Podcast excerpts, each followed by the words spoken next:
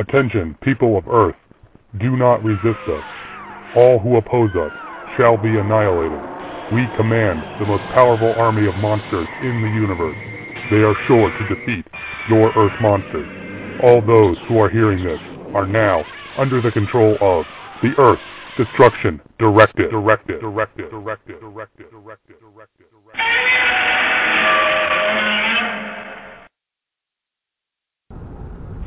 Hello, everyone, and welcome to the premiere episode of the Earth Destruction Directive, a Daikaiju podcast.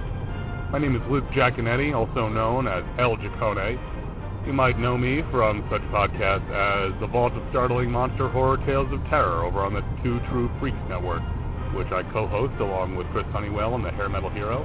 I also run a couple of different comic book blogs, El Jacone's Bunker at eljaconesbunker.blogspot.com, which is a general comic book blog. I also run Being Carter Hall, a Hawkman blog at beingcarterhall.blogspot.com. Well, I guess the first question is, Luke, why are you making a Daikaiju podcast? And the answer to that is pretty simple. Uh, my entire life, Godzilla has been the biggest fandom I've had of anything, whether it was comics or science fiction or fantasy or western or horror or anything. Uh, Godzilla and his ilk of kaiju from Japan has always been tops with me. Uh, this all dates back to when I was a very young kid.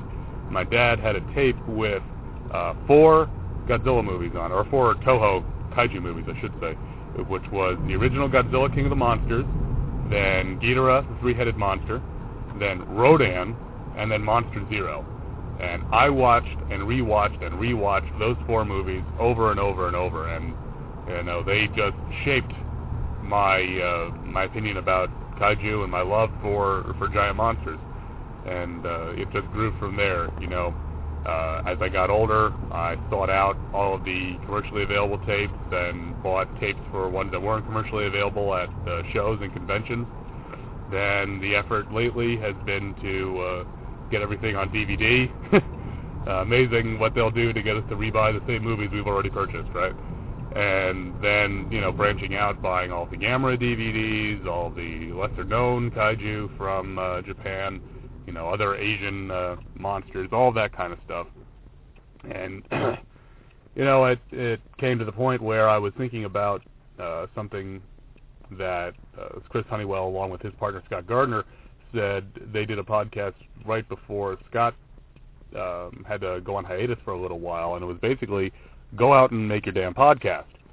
And you know, I thought to myself, I've got the equipment to do this. I've got my MP3 player that I'm recording into right now, and I've got you know access to Audacity, and I've got access to CDs to score them if I want to or whatever. And Lord knows I've got the knowledge of Daikaiju, and I've got the uh, materials to do research with.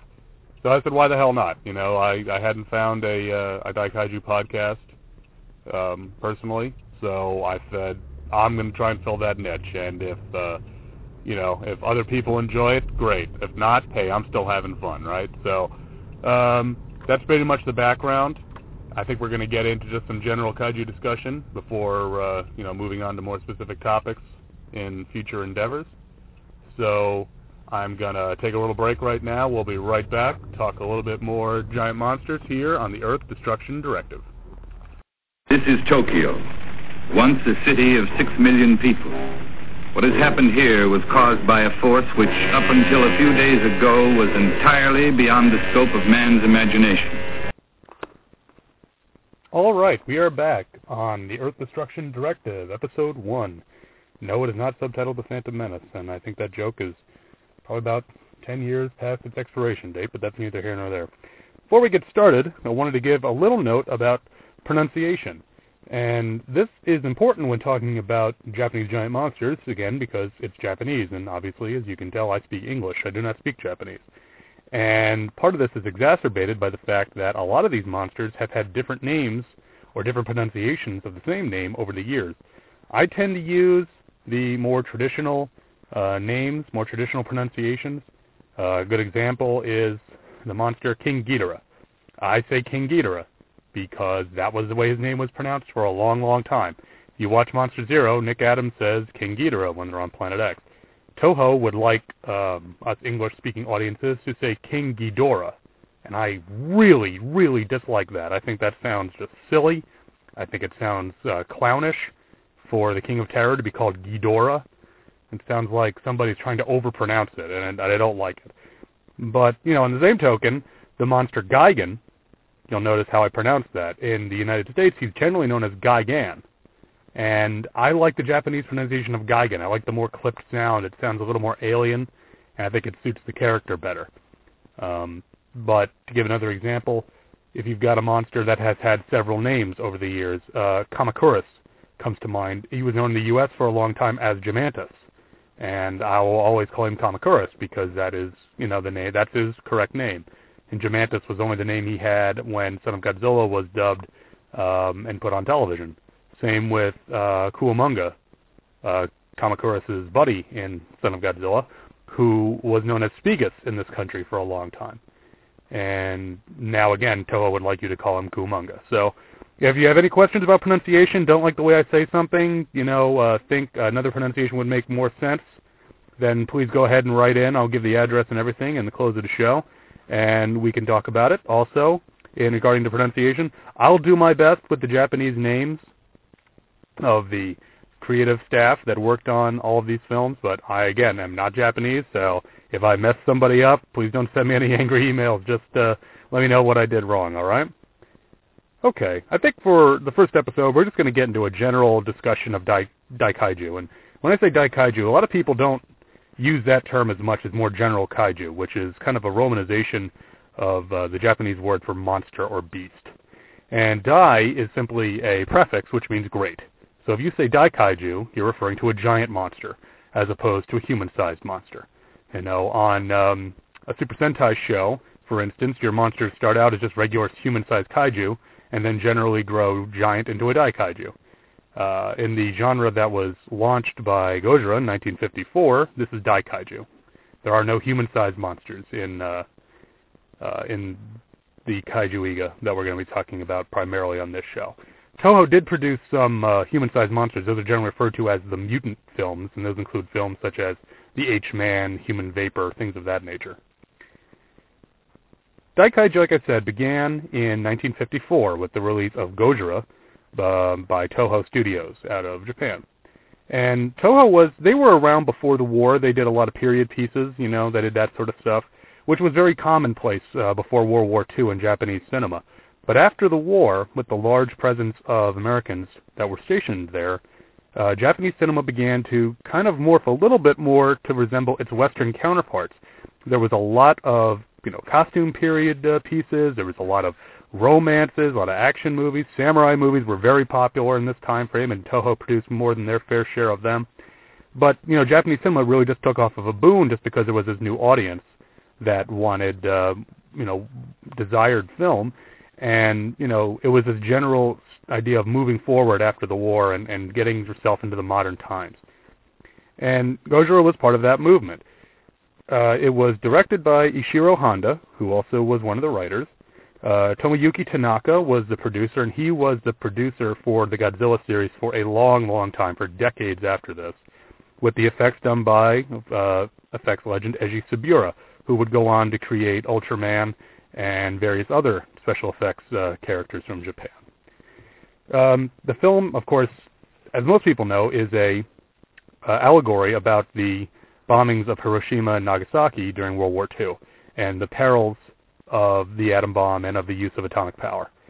And it was shot in a very, uh, very dark, very somber sort of film noir take. It's in black and white. It's not a very upbeat movie. It's very different from the other ones, as anyone who's seen it can attest to. And the film was a huge success in Japan. The the anti-war allegory was uh, very strong. Uh, it, it played to a lot of willing audiences. I mean, you got to remember we're less than a decade removed from the end of World War II, so you know it's very fresh in people's minds, especially uh, those who you know knew uh, victims of Hiroshima and Nagasaki. So the perils of the atom bomb were you know very much a day-to-day reality for Japan at this point, and you know, so it wasn't a big su- surprise that the film became very popular. to the point that Toho rushed a sequel into production the next year, which was called Godzilla's Counterattack, or its international title eventually became known as Godzilla Raids Again. And, you know, it's obviously a kind of a rush job uh, sequel. I like to refer to it as the Son of Kong to uh, to Godzilla because it's the effects are, are nice, you know, but it's not really the same sort of powerful story. It's kind of just a, a you know a giant monster movie. But the real uh, testament to Godzilla was that in 1956, an outfit in the United States named Jewel Enterprises uh, picked up the film, and they did a re-editing job where uh, scenes were exercised and re- rearranged, and new pickup footage was shot with uh, Raymond Burr, of course, and stand-ins for the Japanese actors in order to provide a sort of Greek chorus or narrator for the film to help American audiences follow along. And it was done very respectfully. You know, there's a lot of there's a lot of good jokes out there about Raymond Burr and Godzilla. I know they did a great bit with that on Pinky and the Brain back in the day. But if you watch the Godzilla King of the Monsters from 1956, it's, it's handled very respectfully, and it's certainly not a bad edit at all. And it's it's treat it treats the subject matter with um, dignity and, and doesn't you know lose the gravitas of the original. Uh, Godzilla King of the Monsters was released by both Transworld and Embassy Pictures, uh, depending on what coast you lived on in the United States, and was a big, big hit. Um, it was, you know, very surprisingly a big hit, especially with the the younger set who was re- already at that point big on giant monsters in the wake of you know them and the Beast from Twenty Thousand Fathoms and you know things of that nature. Those early um, Atom Age horror American giant monster movies, which would also make a great podcast, but is a little outside of our range for what we're talking about here. So with the success of Godzilla King of the Monsters in the U.S., you know, it, it prompted Toho to, you know, think about making films that they could also release over here as opposed to just in Japan. So Godzilla Raids Again was then uh, was sold and repackaged into a film called Gigantus the Fire Monster. The legend of that, of course, is that the producer, whose name I don't have in my notes, wanted audiences to think they were getting a new monster and not just seeing Godzilla again. And in retrospect, that wasn't such a great idea. But uh, of course, Gigantus the Fire Monster was a debut of uh, everybody's favorite spiny ankylosaurus uh, analog, Anguirus, and you know he would go on to be a you know a fan favorite for a long, long time. He still is a fan favorite to this day, despite not having too many appearances under his belt and uh, getting his butt kicked very, fairly soundly most times he does show up. But from Godzilla Raids Again, which was in black and white, Toho then took some of the money that they were making from these international sales and was able to start shooting in color. And that led to Rodan in 1956 and the Mysterians, which introduced the giant mole robot Moguera in 1957. Both of these were large budget, shot in uh, you know widescreen color, and both of these were dubbed and released over in the United States. And they weren't cut down like Godzilla King of the Monsters was. They were treated very straight and you know just given a dub job and released, and both were mildly successful. Rodan especially. Rodan's a very good film, so that helps it. Uh, the Mysterians is more of an alien invasion type film than a uh, giant monster on the loose. The Moguera only figures into one scene really, and then another one pops up at the end. But it was it was still you know it was well received. In 1958, Toho began work with uh, a joint co-production with ABC Television to produce a film directly for ABC that they would air on television. It was called Varan, or Baran, again, if you like the Japanese one, that V confusion. Uh, the problem is ABC pulled out partway through the film, and so Varan was left mostly shot in black and white. And so Toho, you know, Toho, you will find as this podcast goes on, never lets anything go to waste. If they have it, they will use it. So they took what footage they've shot of Varan and finished it up and released it as kind of a, a, a cheapie in um, in Japan. And it was it was weird because they jumped back to black and white for it because it had been produced for television. From there, um, we go to Mothra in 1961, which was back to color, back to widescreen, all and again released in theaters in the United States and and pretty popular. Uh, Mothra is one of the uh, a lot of people forget about the original Mothra and they they think more about Mothra's later appearances. But you know, the original Mothra is a underrated little movie, and it recently just got released on DVD um, on a three-pack by Columbia, along with a couple other uh, Toho films that they uh, they were distributed back in the day. And uh, again, another popular film. And at this point, you know, Toho had a, a series of pretty much a series of hits on their hand. You know, between uh, Rodan, the Mysterians, Mothra, there was a couple of non kaiju films in there as well. The Battle in Outer Space was a big, big special effects epic. Uh, we'd call that a popcorn movie nowadays, except it's all models instead of CGI. And so they really were going to push and, and make a, a big budget success. And that came in 1962 with King Kong versus Godzilla. And this was a major, major hit in Japan. Um, to this day, King Kong versus Godzilla has sold more tickets than any other Godzilla film in Japan. The the American Godzilla film, Godzilla 98, did sell more tickets in the U.S., but in Japan, King Kong versus Godzilla still reigned supreme.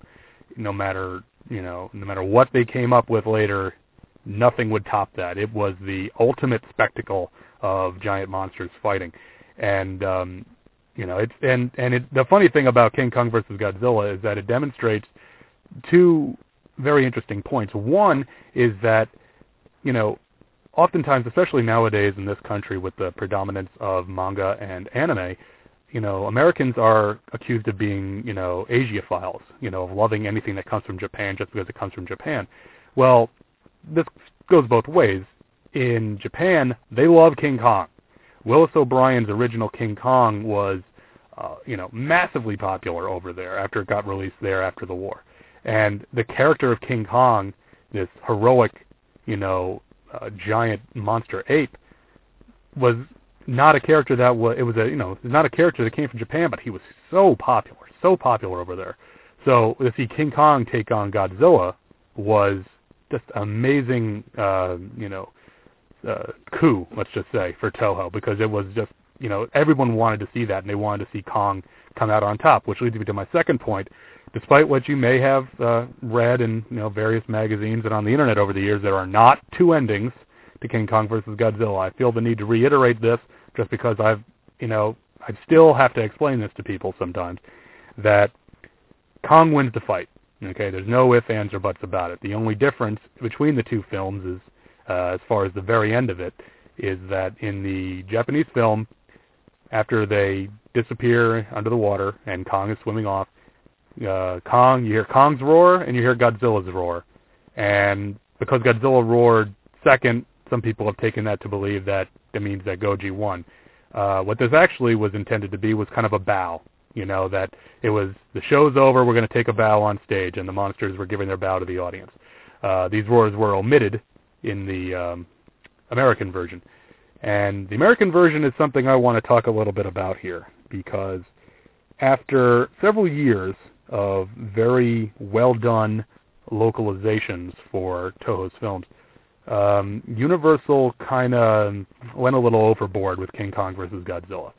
A lot of character development, a lot of exposition was excised from the film and replaced with really, let's just call a spade a spade, really crummy insert footage uh, involving a UN reporter and a supposed a primatologist who has a children's book of dinosaurs to explain to us, you know, that Godzilla has a pea-sized brain. And all of uh, Akira Ifukube's music was removed and replaced with stock Universal music, which is is funny because if you watch it, it's like, hey, it's the music from Creature from the Black Lagoon, you know. But uh, it really, as a kid, that's amusing, but you know, as a as an older viewer, it's kind of irritating, you know. Um, but those changes notwithstanding, King Kong versus Godzilla in the U.S. was also a big hit, and it, like I said, it made a lot of money for Toho, and it kind of, you know, not not so much emboldened, but it pushed the ball forward and started what is generally referred to as the golden age of giant monsters. You know, the the early 60s, early to mid 60s, just was a, a boom of giant monster movies. And the next film in the series, also introduced a concept which would also revolutionize the the uh, Godzilla series, and that was that it was a series, and that it wasn't just a series of movies being produced, but that they were connected. Because the next film produced was Mothra versus Godzilla, known in this country as Godzilla versus the Thing. And this was the first time that Toho took one of their monsters that had appeared previously, Mothra, and paired him up with Godzilla. And of course, this would trend would continue with uh, Rodan and Varan, and you know down the line, these monsters would all appear, and it would all be one big happy monster mash. Um, Mothra vs. Godzilla was um, again a complete 180 from King Kong vs. Godzilla. Not only was it released without any insert footage in the U.S., but Toho actually shot a sequence of the United States Navy leading an attack on Godzilla specifically for the U.S. market. So if you watch your DVD of Godzilla versus the Thing, you'll get the sequence with the U.S. Navy that the Japanese viewer won't get. And uh, you know, the the fanboy speculates that fanboy in me speculates that this was done to prevent the hatchet job, but apparently this was done at the request of um, at the request of the U.S. distributors who wanted you know to show some American uh, military in there to make it you know add a little local flavor. And uh, again, it's very well done little little scene. One of the first of many naval attacks on uh, the King of Monsters that kind of falls falls a little bit short of what the military commanders were hoping to achieve with it. Let's just say. Following this, in 1964, we got uh, actually released the same year, at least right a, a couple of months after, was Ghidorah, the three-headed monster. And this film is very important in that it establishes Godzilla for the first time as a hero and not as a villain. Godzilla was always the heavy in his first four films. You know, um, obviously in the original he's pretty much an engine of destruction. In the second one, he's the worst of two brutish, thuggish monsters. You know, they they I think Anguirus is referred to at one point as uh, the plunderer of the world, and you know Godzilla's worse than he is. King Kong versus Godzilla, Kong is obviously the protagonist. You know, uh, the fact that his costume is designed so that we can see the actor's eyes um, is a clear indication of that for Kong.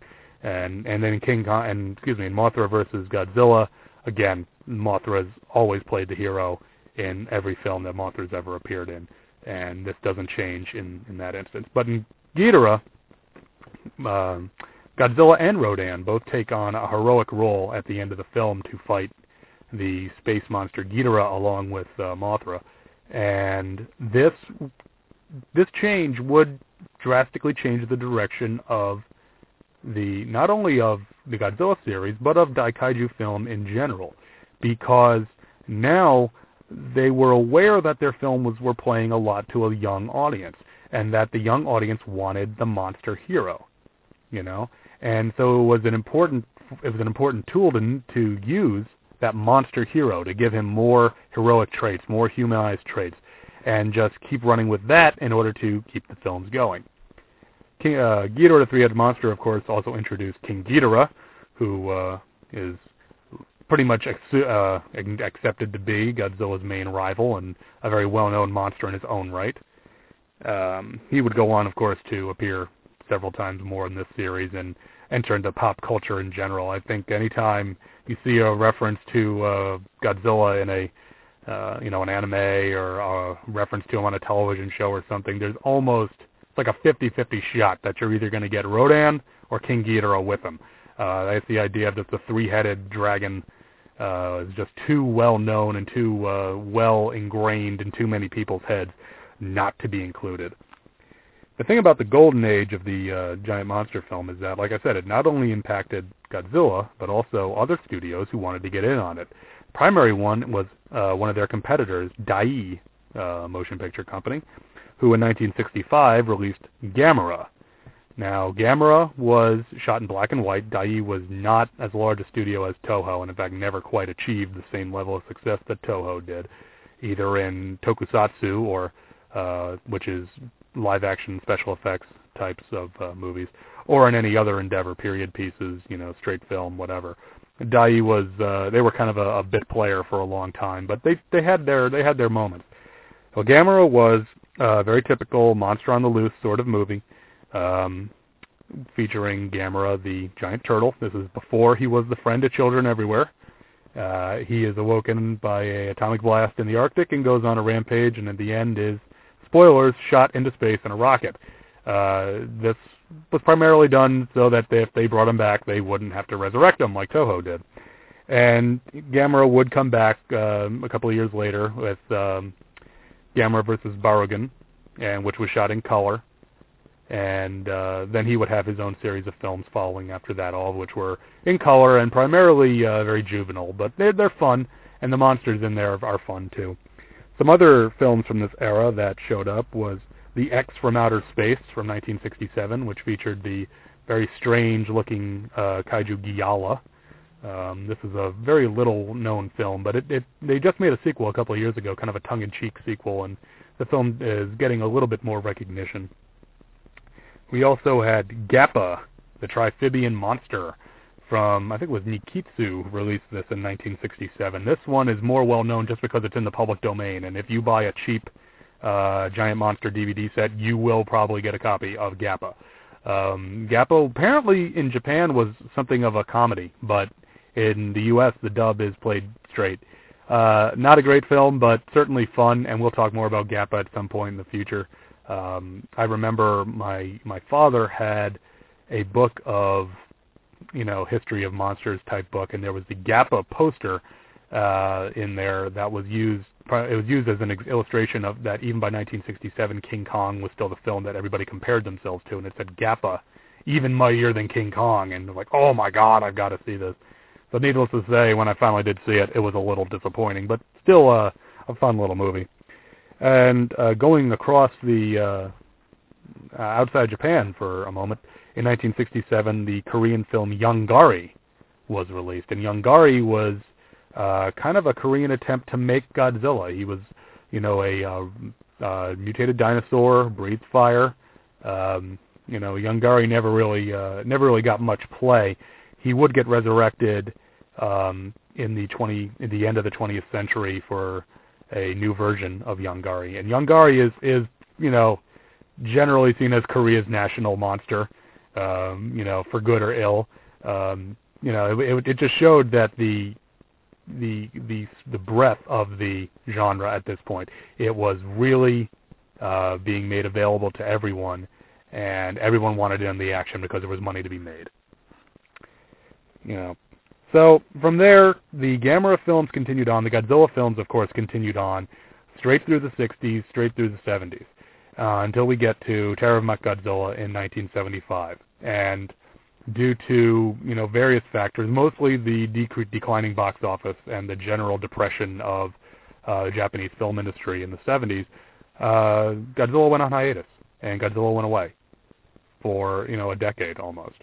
And during this period, there was all sorts of projects announced: Godzilla versus the Devil, Godzilla versus uh, Gargantua. There was all sorts of these different ones that, were announced with these astronomical budgets for the 70s, and, and nothing ever came of them. And a lot of it was mostly for Toho to drum up interest in other projects. Is, is my take on it. Um, then we got into the 80s and the beginning of what is generally referred to as the Heisei period. Uh, this, you know, was the modern you know, I put that in air quotes. Let me hold that up to the mic so you can see it. It was the modern take, and it was a modern Japan. And in 1984, Toho released um, their largest budgeted Godzilla film to date at that point, which was The Return of Godzilla. Um, and this was a this was a, a step back to the original. It was treating Godzilla with the sort of uh, power and um, you know the the destructive capability that the original had and it was returned to that sort of film, the idea of of it being almost a horror film with the idea of a, a monster being on the loose and and the destruction and, and terror that he would cause. It was also something of a special effects uh, revolution as well because while it still used uh, the suitmation techniques, they also used some really advanced uh, cable-driven puppets.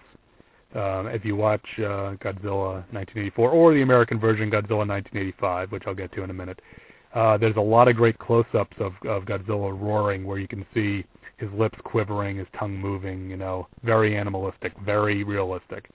They also used a 25-foot tall Cybot, which was kind of a, um, you know, it was, a, it was a little robot guy that was used for some scenes that was, it's not that convincing, but it was a good attempt. It was trying to do something new. and uh, they also used a full-scale version of Godzilla's foot, which is awesome. And unfortunately, most of it got cut out of the Amer- the uh, American release of it. I love it anytime you got a full-scale foot. It makes me think of Monty Python's Flying Circus. Just you know. um, Return of Godzilla was very very successful in Japan, and Toho you know shopped it around to the U.S. and it was picked up by New World Pictures. And in a very interesting move, what New World did was, in an attempt to tie the new Godzilla back to the original, much like the Japanese one had done, because the Return of Godzilla uh, threw out all of the continuity and all of the uh, events from every film from Godzilla Raids Again through Terror of Mechagodzilla. Just got rid of them and said, okay, this is a new Godzilla. There was a Godzilla that attacked Japan in 1954, and we've had nothing as far as giant monster attacks between then and now. So this was a complete refresh. And the American one took a similar approach, except that it's posited that this was the same Godzilla from uh, that we saw in 1956 in American's case, um, which doesn't make a lot of sense because um, you know we saw the oxygen destroyer kill him. But to that end, New World uh, hired Raymond Burr and once again shot uh, insert shots and deleted a good 15, 20 minutes of footage and you know cut him in as you know reporter Steve Martin to serve once again as the Greek chorus for the American version of the film. Uh, unfortunately, this this was handled kind of tongue in cheek. Um, Burr plays opposite a couple of goofballs in the Pentagon uh, with some really over the top aggressive ads for Dr Pepper because Dr Pepper did a tie-in with this film, and he does not he doesn't have much to do, and it really comes off as kind of corny. Um, furthermore, there's some edits made to uh, the American cut of this film, which are a little suspect. There's a scene where a Soviet, excuse me, submarine commander is uh, desperately trying to prevent a nuclear missile from being launched, and in the American cut, it's edited so that he is desperately trying to launch it because we, you know, this was 1985. We can't have the Soviets look uh, like anything other than rat bastards in an American film. Also interesting is that um, it's not just character development or um, you know exposition scenes that are cut. Effects shots were cut. Some some really nice special effects shots were cut in the American version. So I'm not really sure why that was done, but um, you know we'll talk more about uh, Return of Godzilla in a, in a later episode. Uh, but the success of Return of Godzilla prompted Toho to restart the Godzilla series, and five years later we got Godzilla vs. Biollante, uh, featuring the debut of the first plant-based monster of uh, the Daikaiju uh, genre. And from there we've got all of our Heisei films, Godzilla vs. King Ghidorah, uh, Godzilla vs. Mothra, Godzilla vs. Mechagodzilla, and so on and so forth, until um, uh, which ran until 1995 with Godzilla vs. Destroyer. Uh, at the same time, right in the early 90s, the Gamera films were restarted, uh, directed by Shusuke Kaneko. Kaneko? Kaneko? I don't know how to pronounce his name. See, I told you. Uh, and these were uh, vastly different from the original Gamera films. Gone were the the kiddie aspects, the juvenile kind of hijinks, and in its place we got a very solid mystical story about Gamera, the guardian of the universe, who was created by the ancient uh, humans to battle the Gyaos and the coming darkness. And uh, these three films, which are Gamera, Guardian of the Universe, uh, Gamera, Advent of Legion, and Gamera, Awakening of Eris, also known by the title I much prefer, Gamera Incomplete Struggle.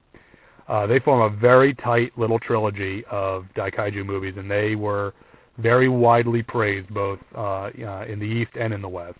As well they should be. They're, they're all very good films, and we will talk about them in a later episode. I know I keep saying that, but I don't want people to think I'm just kind of glossing over these. I intend to talk about just about any kaiju movie I can.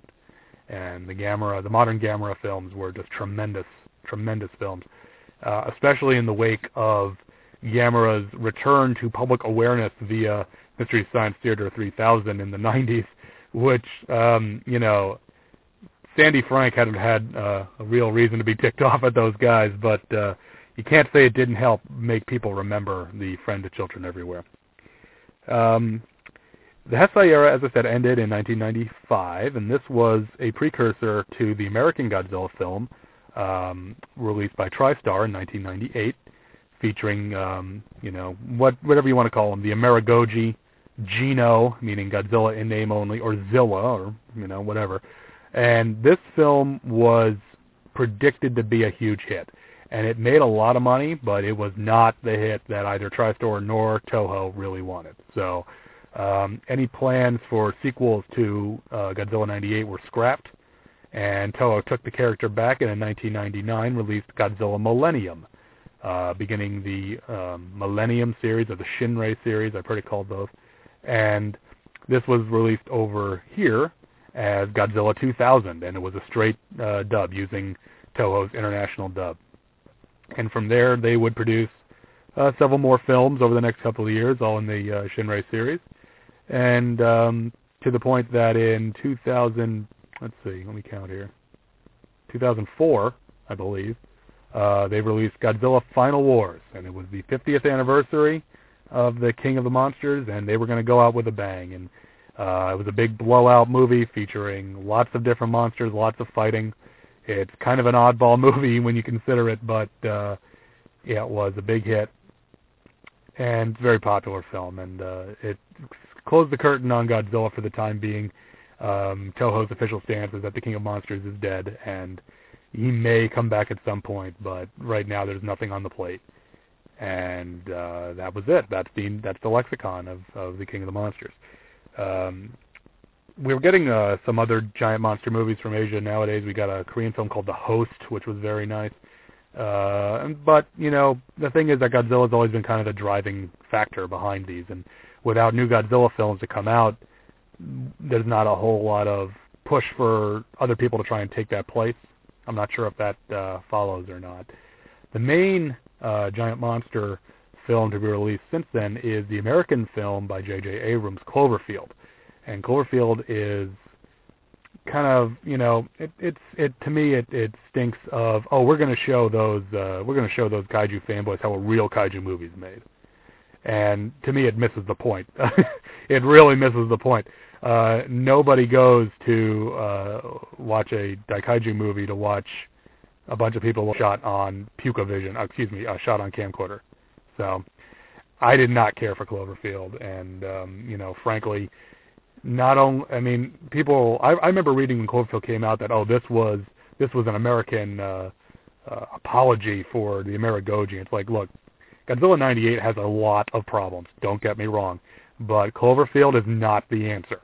Okay. Furthermore, Zilla would kick the Cloverfield monster's ass nine ways to Sunday. Okay, and I challenge anybody to to be contrary on that because you know say what you want about Zilla, he may not have been Godzilla, but he's a pretty tough ass monster compared to that Cloverfield uh, junk. So, but that's kind of a primer on uh, giant monsters and on Daikaiju cinema, and from there you know, we're going to spin this into uh, different uh, avenues. I want to talk about obviously films. I want to talk about as many of them as I can, um, both the Toho series, the Daiei series, the one-offs, you know, spin-offs, whatever.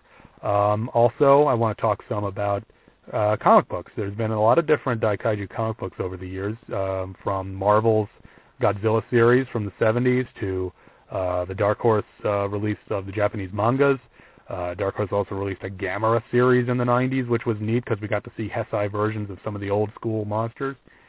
Um, you know, there's a new Godzilla series coming out from Boom Studios, either Boom or IDW. It's uh, I always get those two confused.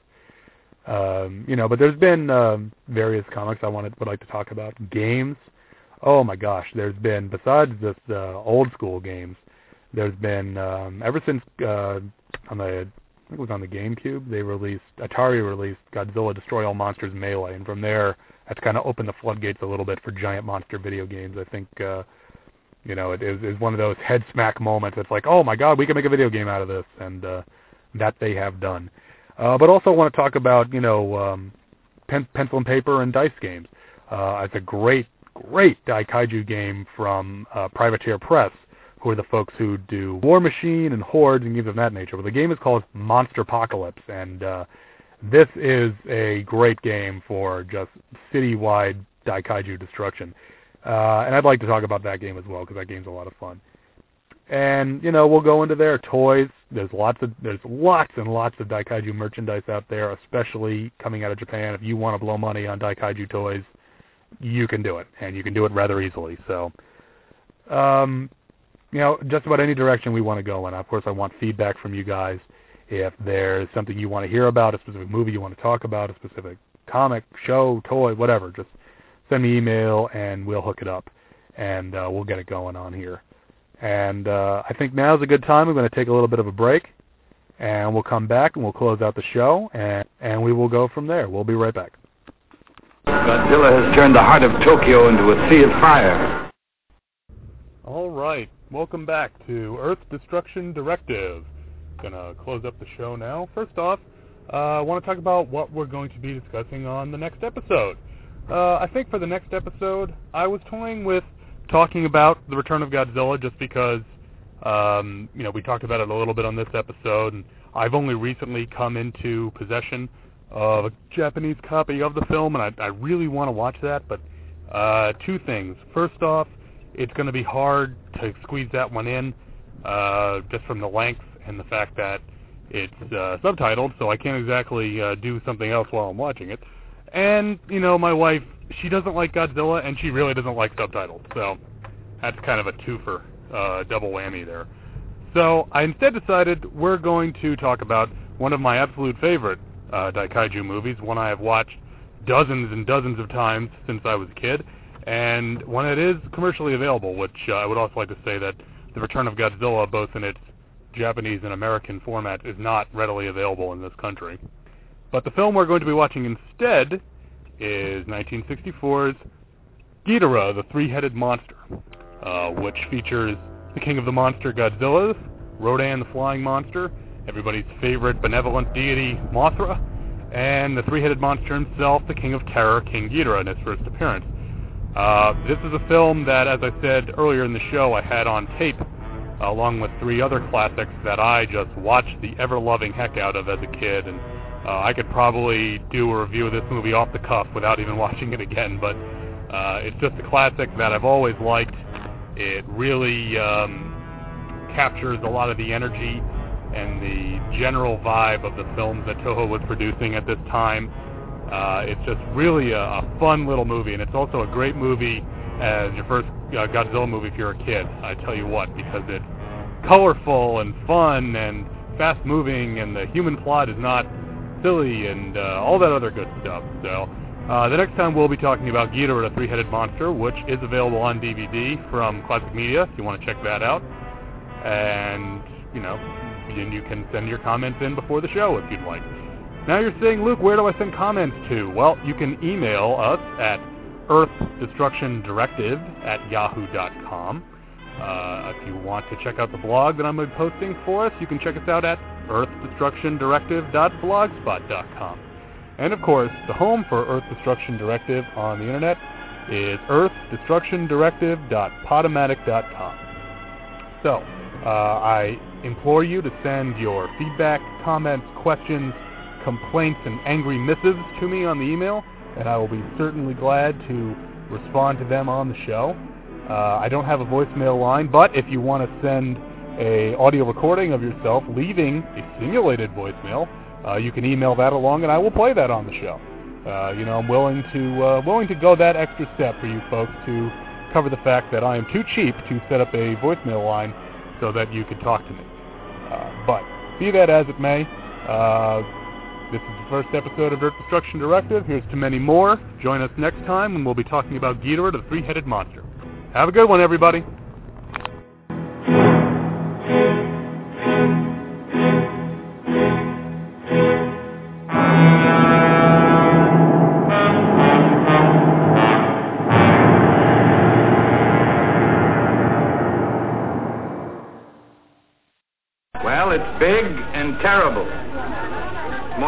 Frightening than I ever thought possible.